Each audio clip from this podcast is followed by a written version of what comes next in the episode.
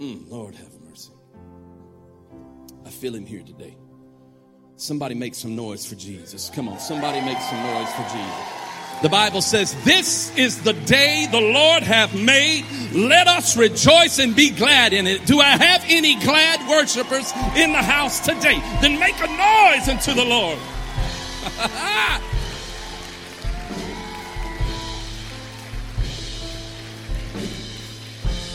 Somebody look at your neighbor and say, God has a word for us today. And just in case that neighbor wasn't listening, look at your other neighbor and tell them, Are you ready? Mm. Now take your Bibles and turn with me to the narrative that we will explore today, which is Mark chapter 9, verses 14 through 29.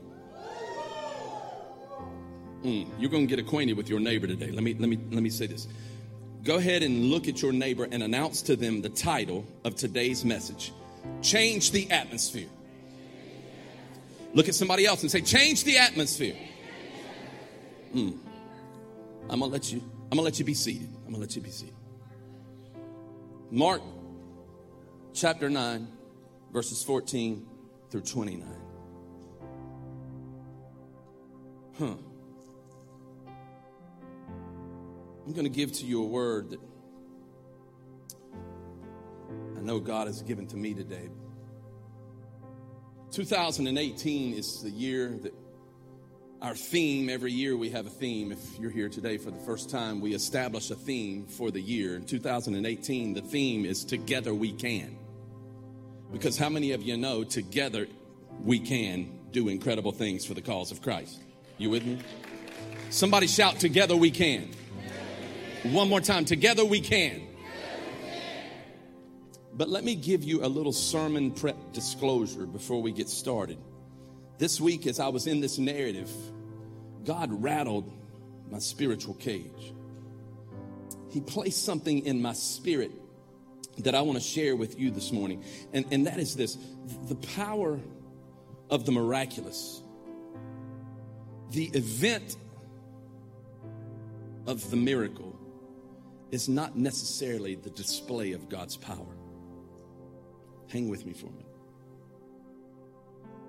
But what if, what if the power of the miracle was exposed through the atmosphere that surrounds the miracle?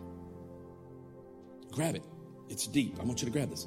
What if the power of God was not necessarily exposed through the event of a miracle, but rather the miracle took place because of the atmosphere that surrounded the miracle.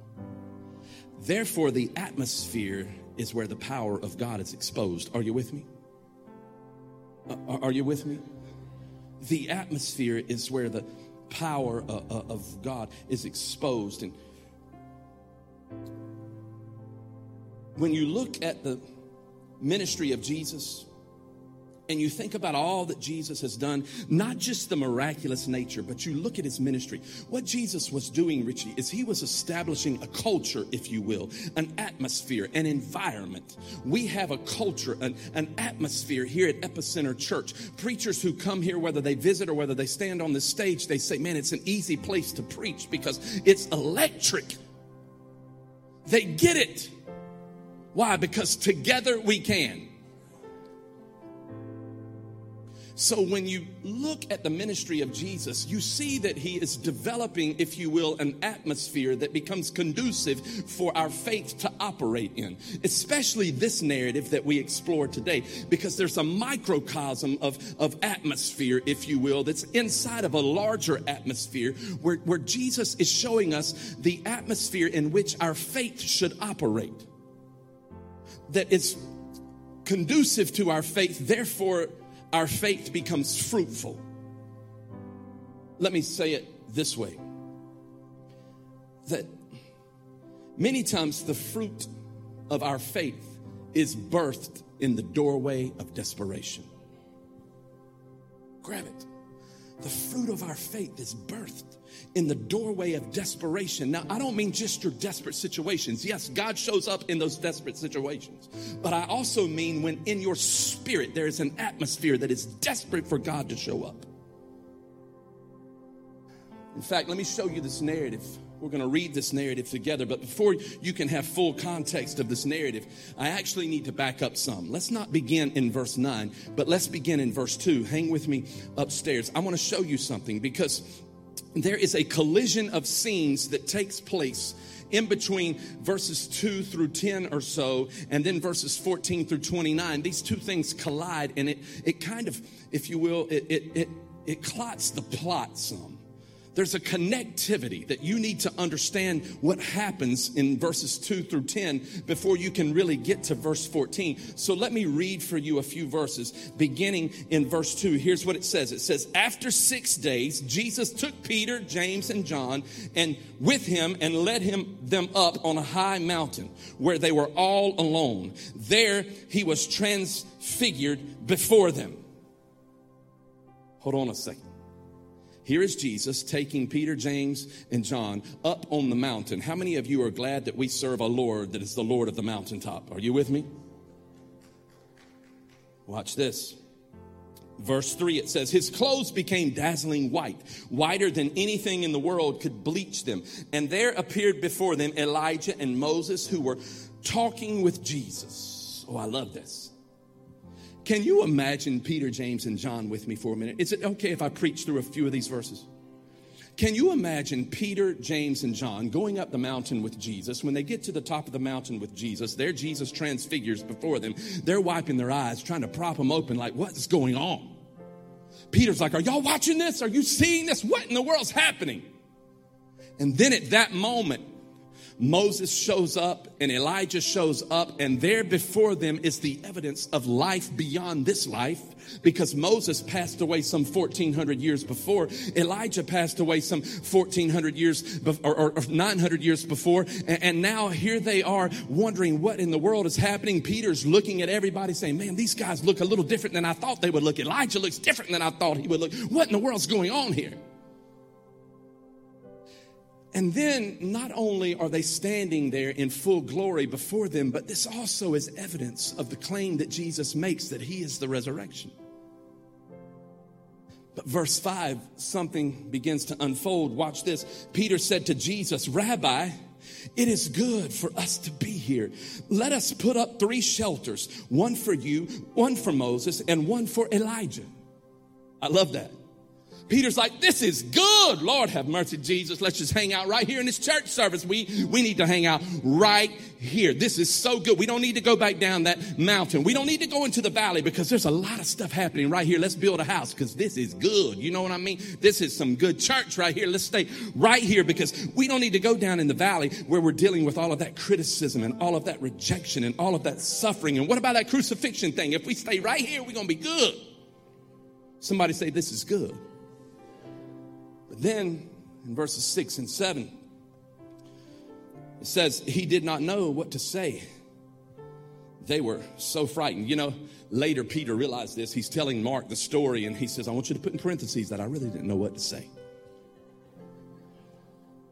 Verse 7, it says, Then a cloud appeared and covered them, and a voice came from the cloud. The voice said, This is my son whom I love. Listen to him. There was a cloud. Hold on a second. There's so much symbolism here. There was a cloud. If you'll remember in the Old Testament, there was a cloud, a pillar of cloud that sat there, if you will, with the people of Israel while they were in the wilderness. There was the cloud that communicated to Moses at the tabernacle. The cloud represents the presence of God. Therefore, the, the presence of God is on top of this mountain. Can you imagine that atmosphere? So then look what happens verses 8 and following, it says, Suddenly, when they looked around, they no longer saw anyone with them except Jesus. As they were coming down the mountain, Jesus gave them orders not to tell anyone what they had seen until the Son of Man had risen from the dead. They kept the matter to themselves, discussing what rising from the dead meant. They're walking down the mountain, going down into the foot of, of the mountain, going down into the valley, going down into the regiment of life, saying, Man, that is incredible. That stuff's awesome, man. Whew, I wish I could just hang out up there because that was incredible. I just would love to stay up. We should have built three houses. All of us should have moved into a house. We could have sat outside of the house. We could have just hung out with Jesus all the time. This was incredible. And then look what happens next. Look what happens next. Verse 14. When they came to the other disciples, they saw a large crowd around them and the teachers of the law arguing with them. Here, all of a sudden, they come down the mountain. They've been praising God. They're like, whoa, this is incredible. This is good. We ought to build a house. They're on the way down the mountain. Man, can you believe that? That was so good. They get to the foothills. They get to the valley, if you will. And all of a sudden, they run into the problem. Peter's like, I told y'all we should have stayed up there. That's why I said this is good. Why didn't we stay up there? That's where we needed to be. We didn't have to put up with all this stuff. We came down here, all these people arguing, pushing each other around. We don't need to deal with all this stuff. Somebody say a change of atmosphere. Verse 15. Verse 15, as soon as all of the people saw Jesus, they were overwhelmed with wonder and they ran to greet him, talking about change the atmosphere. Just as soon as they laid eyes on Jesus, everybody ran to Jesus. Why? Because everybody knows nobody does anything better than Jesus. Jesus does more than anybody else. Jesus is the author and perfecter of our faith. Everybody knows that Jesus heals more people. Everybody knows that Jesus loves more people. Everybody knows that Jesus raises more dead people. Everybody knows that Jesus Jesus gives to us breakthrough. Everybody knows that Jesus brings relationships back together. Everybody knows that Jesus does our finances better. Everybody knows that Jesus does more. I'm going to hit the place if you'll give me a minute that Jesus changed the atmosphere in your life because nobody does more than Jesus does. How many of you know he changes the atmosphere? Verse 16 and following. Thank you, D. What are you arguing with them about? Jesus asked. Verse 17 A man in the crowd answered, Teacher, I brought to you my son who is possessed by a spirit that has robbed him of speech. Whenever it seizes him, it throws him to the ground and he foams at the mouth. He gnashes his teeth and he becomes rigid. I asked for your disciples to drive out the spirit, but, but, but they could not change the atmosphere. But, but they could not. Here is the man bringing definition to the problem. Here is the problem. The father has a son. The son is, is about to die because this evil spirit has taken him over. And now the father has brought the problem to the disciples. And the Bible says, and they could not. Aren't you glad that Jesus is not only the Lord of the mountaintop, but he's also the Lord in the valley? Mm, Lord, have mercy verse 19, and this is the verse where, where, we will pause. I'll pause for a little while and do some work around verse 19 because verse 19 is an absolutely incredible verse. Here's what Jesus says You unbelieving generation. How long shall I stay with you? How long shall I put up with you? Bring the boy to me. I don't want to mess up your Christology. I don't want to mess up your theology because some of you have a picture of, of Jesus in your mind. And this scene might mess up that picture of Jesus. But you have to understand something. If you go back to the original language, the Greek in this passage of scripture, you will be able to discover that when Jesus made these words, when he made this statement, really what ends up being a command, he made it with great force.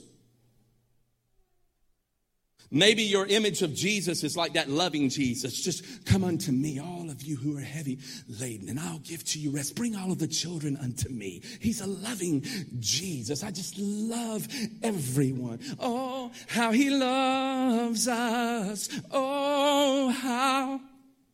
That's the Jesus that you're thinking about. And that part is true. But if you get this a little twisted, you'll miss who Jesus is. Don't twist up this. Don't, don't, don't, don't twist this thing up because in this passage of scripture, Jesus gets a little gangster. I'm just saying. He does.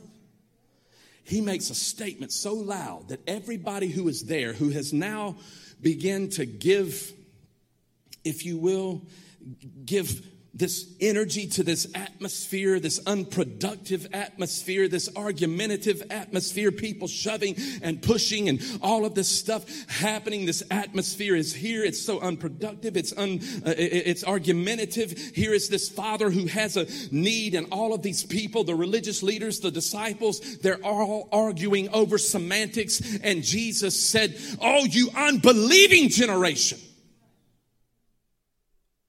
How long do I have to stay with you? How long do I have to put up with you?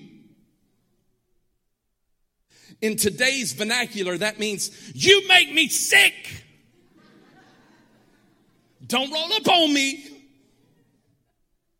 Or if you're texting, it's, you know, that ugh. Or some of those other acronyms y'all be using. You know what I'm talking about. I can't even say them on the stage. Or, or, or you send that little red faced emoji. And Peter's like, I told y'all, I told, why y'all listen to me when we were up on top of that mountain? I told y'all we needed to stay up there. That's where we needed to be. We had to come down here, deal with all this mess, all these people arguing, all this stuff. I didn't want to come down here. That's why I said, let's build some houses up there. Now we got this father who's brought his son down here and he's caused all these problems for us. Now everybody's looking at us, pointing fingers. We can't do what Jesus told us we could do. We got a mess down here. What's wrong with y'all? And Jesus is like, you unbelieving generation, how long do I have to stay with you? How long do I have to put up with you? Mm. All of this stuff happening. And the Father in verse 18, he defines the atmosphere. Not necessarily the physical atmosphere, but the spiritual atmosphere, because he says, Jesus, I, I, I brought my son. He's in the valley of his life. I brought my son to you because there is this evil spirit that takes him over. This evil spirit is trying to kill him. And I brought my son to you. I brought him to my to your disciples, and I was hoping that they could cast out the evil spirit, but they could not. They could not. They could not. And what makes this so intriguing is three chapters before, in Mark chapter 6, verse 7 Jesus gave the disciples the ability, really the authority to deal with evil spirits. Let me show you something. Just hold your finger right there. Mark chapter 6. Mark chapter 6, verse 7. Here's what it says Calling the 12 to him, Jesus began to send them out two by two and gave them authority over impure spirits Three chapters before, he said, I'm giving you the authority to deal with the evil spirits. Three chapters later, they have the opportunity to illustrate, if you will, the power and authority that Jesus gave to them. However, the atmosphere would not allow them to do what Jesus said they had the authority to do. Oh, Lord, have mercy. Why could it be that the power is not in the act itself, but rather the atmosphere surrounding the miracle? He said to them, I'm going to give you the authority to cast out evil spirits. Here, three chapters later, they have the opportunity to illustrate that, but they could not. I wonder how often, as Christ followers, that God has given us the resources, the time, the talent, the gifts to engage a need that is in front of us. However, the atmosphere is controlling us, and therefore we could not. I think about the conversation that the disciples had to be having amongst themselves. Because they know three chapters before that Jesus said, You'll be able to cast out these evil spirits. I've given you the authority. So all of a sudden, Andrew just walks up to the dude and he says, Hey, man, I'm going to do to you what Jesus said I had the authority to do. And then he begins to lay hands on the guy. And he said, Hey, it ain't working, y'all. It ain't, it ain't working. Oh, hold on a second. I'm gonna try something else. He slaps the guy on the head. I've seen Jesus do that. It don't work. It didn't work. So then he puts his fingers in the man's ears and, and that didn't work. Hey guys, I did everything I knew how to do. It's not working. Hold on. Let me try that spit thing. Hold on. Cause Jesus spit on somebody one time. Let me try that. And guys, that didn't work. His daddy's mad now. Oh, Lord have mercy. That didn't work. And Thomas is going, I knew it. I doubted all this stuff to begin with. I just doubted it all. I, I don't think none of this stuff's going to work. And Philip's over there saying, Thomas, you better shut up. I mean, shut up. We don't know what's happening here, but you better stop running your mouth. And Thomas is like, you don't talk to me like that. You don't worry about me. You worry about you. You, you, you, you do you, I'll do me. You do you, I'll do me. You ever been there? You do you, and I'll do me. You do you, and I'll do me. That's the problem. You doing you is a problem for me. They wanted the miraculous, but the atmosphere was tumultuous. Hold on a second. You want more love in your relationships, but you're living with more anger. You want more unity, but you're living with more unforgiveness. You want more financial freedom, but yet you won't allow God into your finances by tithing. Mm. You want a brand new job, a better job, but yet you've caused the atmosphere on the job that you have now not to look Christ like. Ooh, Lord have mercy. Am I preaching? Can I get some help?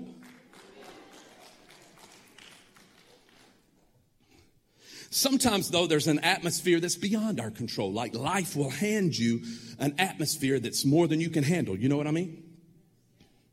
Here, Peter, James, and John up on top of the mountain, hanging out with Jesus. Whoo, this is good. Peter said, This is good right here. I'm talking about this is some church. This is good. They have a church experience on a spiritual high. They come down, and all of a sudden, Monday hits them in the face. Mm, we can't handle this. This is just too much. We can't do anything with it. We, they could not. Sometimes life will give you things that you cannot handle. The atmosphere in your life is beyond what you can handle. Why? Because life is an equal opportunist. Life, life will give you things that your money won't handle, your, your, your, your, your, your job won't handle, your, your, your, your, all of your resources won't handle, your talent won't handle, all of your Facebook likes won't handle. And when you find yourself in that place, that's a job for only Jesus. So you need to ask Jesus put your hands on this stuff because I can't and I know you can. We're very good at defining, describing, dissecting, diagnosing, even denying the problem. When what we really need to do is die to ourselves and engage the need that's before us.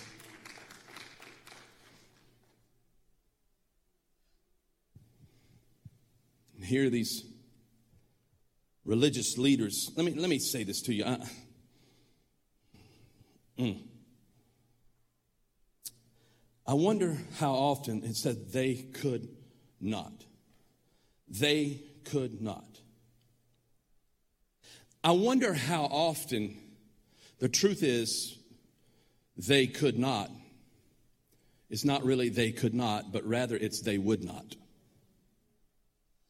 We've got to stop defining our problem by saying, I can't, mm. when the truth is, you won't. Isn't it all quiet up in God's house? Let me say this to you. I need you to write this down. I don't even know if it's in your notes. But if complacency is in your walk, you will not experience divinity in your life. Mm, somebody needs to grab that. All of these people setting the atmosphere, it's argumentative, pushing and shoving, arguing over semantics. They could not. Religious people always find something to complain about. You know what I'm talking about? Like the Messiah's right over there. Woo, there's the Messiah. Oh, but I don't like this carpet. This carpet's got to go. This carpet. I don't like this carpet. I don't like the carpet up in the church. I don't like the color of it. One time I had this guy who was coming through the line at the end of service, and he said, Hey, me and my family, we're all leaving this church. I said, Why? He said, Because I don't like it when you ask people to help you preach. Y'all gonna help me preach? I don't like it. I don't like it. And I said, Well, hold on a second. Did you not see the Holy Spirit show up today in a powerful way? No, because I'm mad because I can't stand it when you say, Y'all to help me preach. I said, Well, man, we're to miss you because we're to pray that somebody fills that seat that's excited about God's word. And all the people who didn't clap don't like it when I say, Y'all to help me preach.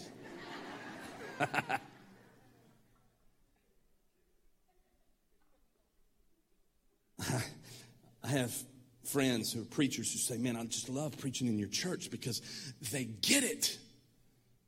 Why? Because together we can. I've preached in places where there are just tons and tons and tons of people, hundreds and hundreds of people, and it feels like it's a funeral. I've preached in places and I'm wondering if I'm interrupting their nap time. Serious. I had an, an old preacher one time tell me that the effectiveness of the preaching is dependent upon the atmosphere, the disposition, and the attitude of the people in the place. Hold on a second. The effectiveness of the teaching is connected to the atmosphere the attitude and the disposition of the people in the place. I would rather preach to a few desperate people than thousands of people who are checking the box. Because when you're desperate, heaven comes to earth. When you're desperate, there's a shift in the atmosphere. When you are desperate, the miraculous takes place. When you're desperate, you'll sing even though you cannot sing. You'll shout even though somebody's beside of you got their fingers in their ears. You'll begin to cry even though you look ugly crying. You'll begin to give even when you feel like somebody should be giving to you. When you're desperate, you'll come to church early. You'll stay late. You'll begin to cry out to the Most High God because He'll do the things that you cannot do for yourself.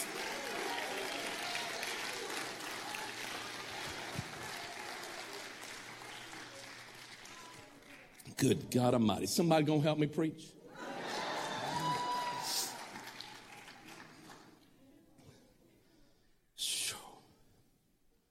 Jesus says, You unbelieving generation. You know, the intonation that Jesus used was very aggressive because there is a need that is present. But all these people are arguing about this, that, or the other. They've controlled the atmosphere. Therefore, the people who have the authority to deal with this issue that Jesus has already given them the authority to deal with can't deal with it because the atmosphere is not conducive to the power of the miraculous taking place. Hang with me because I'm going to show you that. Jesus knows that there's a need that's present.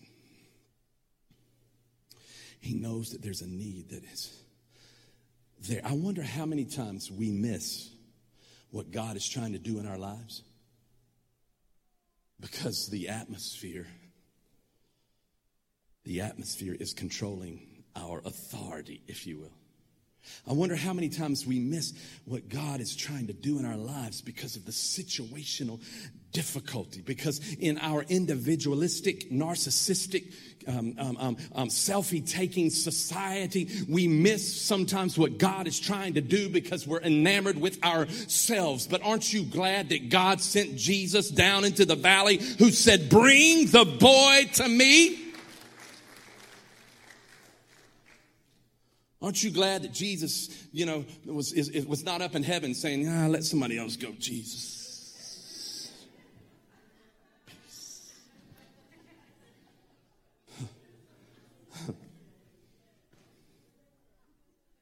Keeping it real. Let me, let me show you something. Verses 20 through 24. Verses 22 through 24. Are, are you with me? Watch this. So they brought him. When the spirit saw Jesus, it immediately threw the boy into a convulsion. He fell to the ground and rolled around, foaming at the mouth. Jesus asked the boy's father, How long has he been like this? From childhood, he answered. It has often thrown him into the fire or, or the water to kill him, but if you can do anything, take pity on us and help us. And Jesus asked a question. He said, If I can. grab this, if I can, everything is possible for one who believes. Immediately, the boy's father exclaimed, I, I do believe. Help me overcome my unbelief.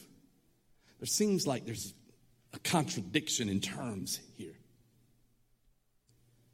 Here is the man talking about his unbelief. He says, If you can, and Jesus immediately changes the atmosphere. He says, If I can, if I can, anything is possible to the one who believes. If I can. Hold on a second.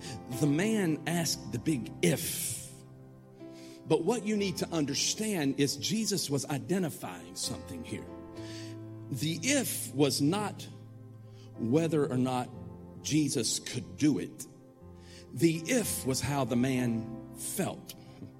His faith, if, his faith. He, he, there was unbelief in his life. And so Jesus changed the atmosphere. It was, it was, the if was around his own faith. And so he said, I do believe. Just help me with my unbelief. You know what he was saying? It was not that he his unbelief was rebellion. No. He believed in the promises of God. He just felt like the promises of God might be too good to be true for his situation. Hello. There is a huge difference, as Ian said this last week. There's a huge difference between knowing what God can do and believing what God will do. Can, can, I tell you something? The problem that is present in this story is not a faith problem. I want you to hang here with me. It's not a faith problem. The story talks about faith. Jesus even highlights faith. But there's, there's not a faith problem here, there's an authority problem let me give you something. I wrote this down this morning. It's not even in your notes. So this is free. Y'all want the free stuff too? Here's this. This is important. Your awareness of his authority will determine how much you receive from him. you grabbing that? Your awareness of his authority determines how much you receive from him. Keep in mind, they were given the authority days before to deal with this situation. However, the atmosphere began to cause them to focus on the atmosphere rather than their authority. Therefore, the atmosphere controlled whether or not they would be able to do what God called them to do. Hold on a second. Faith. Faith. I know this story talks about faith, but it's not necessarily about faith. What is faith? Faith is the substance of things hoped for, the evidence not seen. Faith comes by hearing, and hearing comes by the word of God. Therefore, faith is the anchor to our salvation. Are you with me? Faith is the anchor to our salvation, but your anchor has to always be tethered to something. Let me give you an example. One time I took this guy out on my boat to fish. We got into about 100 feet of water. I said, We're going to drop the anchor right here and we're going to fish right here. I said, Dude, just throw the anchor off the front of the boat. I thought he knew what he was doing. I gave him the authority to throw my anchor off the front of the boat. He reaches up there and he grabs the anchor, throws the anchor out. I'm watching. Everything looks good. He's watching it. Rope's going, anchor's going out and all of a sudden you see the rope at the end go.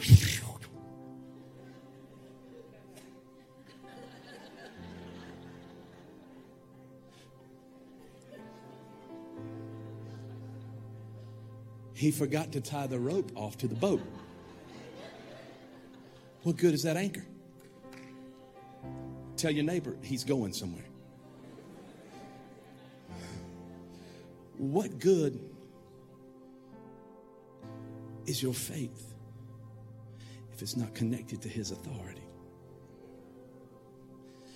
You'll have a faith issue if you have an authority issue.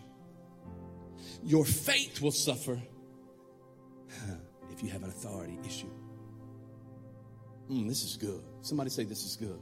Like Peter, this is good. This is good. Let's just stay, stay right here. Let me read you something. Watch this. Watch this. Um, let's go to verses 25 through 27. Let me, let me read this to you. Verses 25 through 27. Let me find it here. It says, When Jesus saw that a crowd was running to the scene, he rebuked the impure spirit. You deaf and you mute spirit, he said, I command you to come out of him and never enter him again.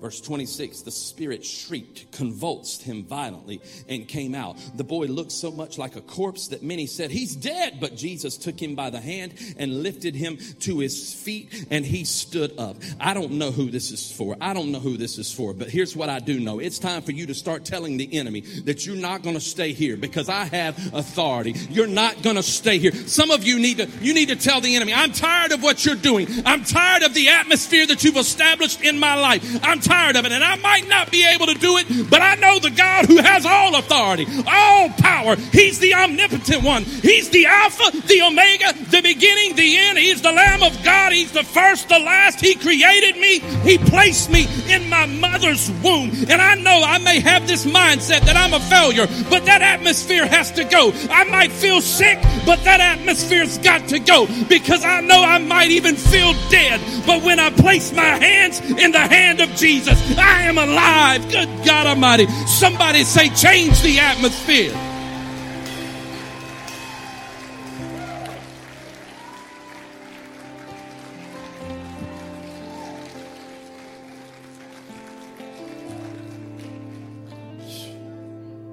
Mm. Stay on your feet. Everybody who's not, get on your feet.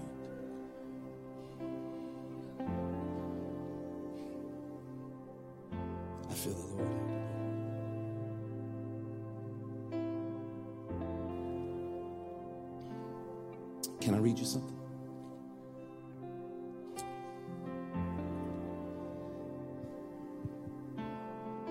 Verse 28. Let me show you why it was an authority issue. Verse 28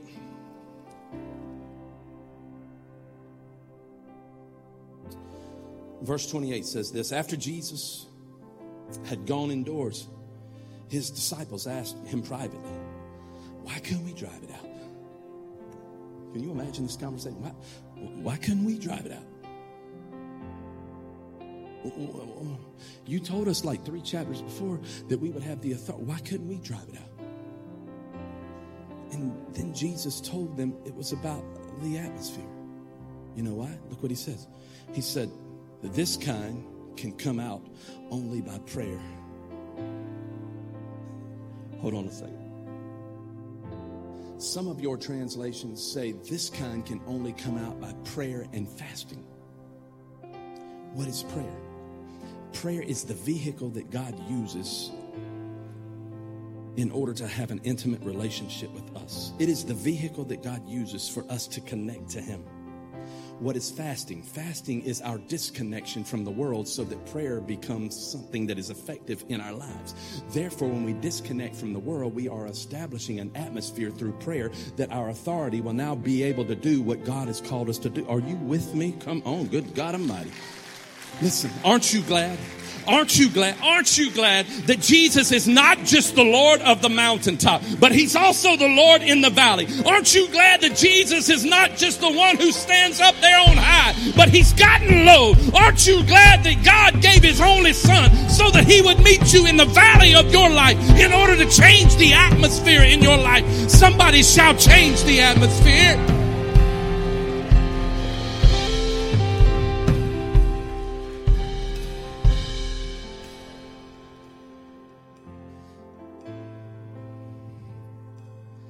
And for those of you who are living, this is for someone. And then I'm going to close. We could stay here all day. Some of y'all are like, no, no, you can't.